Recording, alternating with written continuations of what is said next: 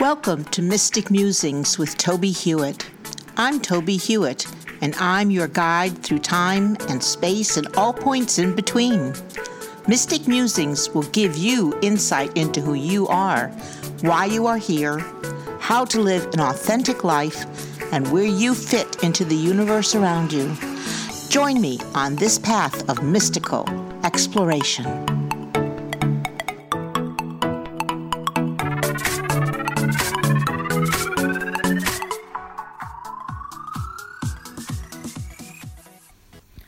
Welcome to episode 23 of Mystic Musings with Tobie Hewitt. This week, we will look at what it means to be a mystic and a writer as we continue our mystic journey.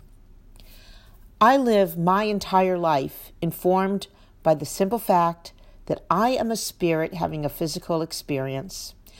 Oh, sure, I don't concentrate on this fact 24 7, but I am reminded or remind myself enough times during the day that I can feel the core of my being connected to the universe. And I try to remember that this knowledge is an honor and a gift. And I hope that my work serves as an offering to you to accept that gift also, so that you can release fear and live the life you are here to live. If you are listening to these episodes, you know you are being led to open yourselves up to being a part of the larger spirit community that seeks to be instruments of peace and love. The prayer attributed to St. Francis gives us a very powerful manner in which to live our lives, to make us instruments of peace, that where there is hatred, we sow love, where there is doubt, faith, where there is despair, hope, where there is darkness, light and where there is sadness, joy, and that we may not so much be consoled as console, to be understood as to understand, to be loved as to love. In following these precepts, we ensure that our spirits are serving ourselves and others in the best manner possible so that we can raise, we can all raise the vibration within the energy of love. I believe that when the creative spirit brought everything into manifestation, it did so through the energy of love, which is the highest vibration through which to work acts of creation and expression. When I think of the miracle that everything is here because of that moment and that we are here on this planet together, despite the difficulties and challenges swirling around us, I am filled with awe and thanks that we have been offered this experience and through it to gain knowledge and to grow into shining spirits aware of our very nature. And in that knowledge, to know that we are one despite indications to the contrary. That there are more of us living lives of peace and love than war and hate. When everything becomes overwhelming, I like to take a moment and contemplate this truth we are indeed spirits having a physical experience. Each and every one of us. And in that, we are bound together within the interdependent web that stretches to the furthest distances of the universe through all time and space, crystallizing in one blessed moment of now. I love when I let go and let Spirit write what I know is truth, but which they can say in this moment more eloquently and perfectly, which is pretty much what just happened. Being a mystic does not mean I am anywhere near a fully enlightened being. I lose my temper and I get agitated when I do not believe others are being forthright and honest. But I try to look at their story and try to discern their point of view.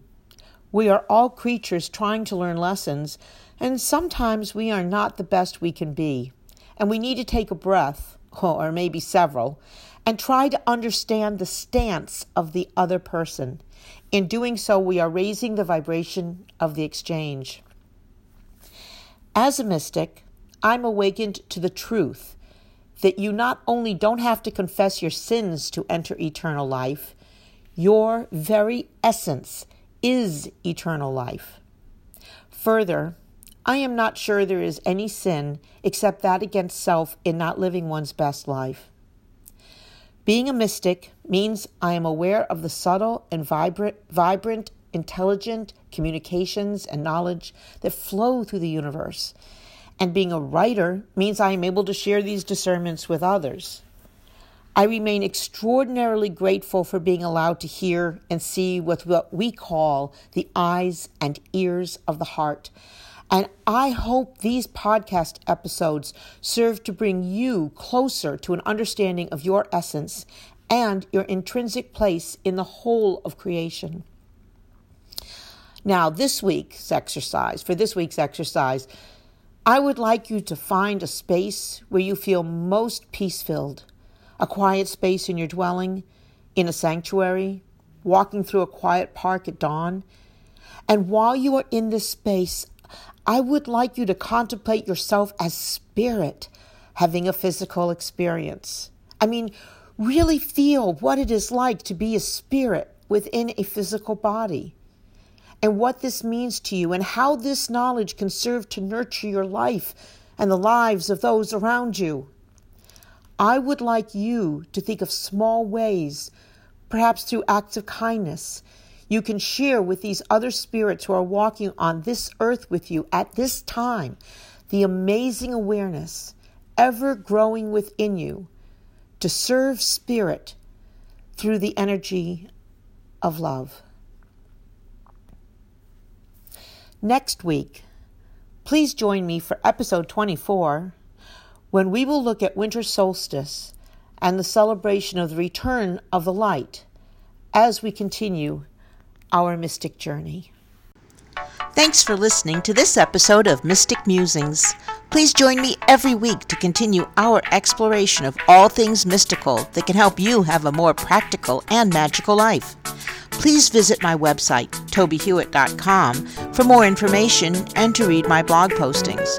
And join me also at pathwaystomindfulness.org to learn how you can schedule a presentation. I'm available for mindfulness training, demonstrations of psychic abilities, and individual readings. I also have a number of books on mystical topics on Amazon.com. I look forward to hearing from you and answering your questions. Please contact me through tobiehewitt.com.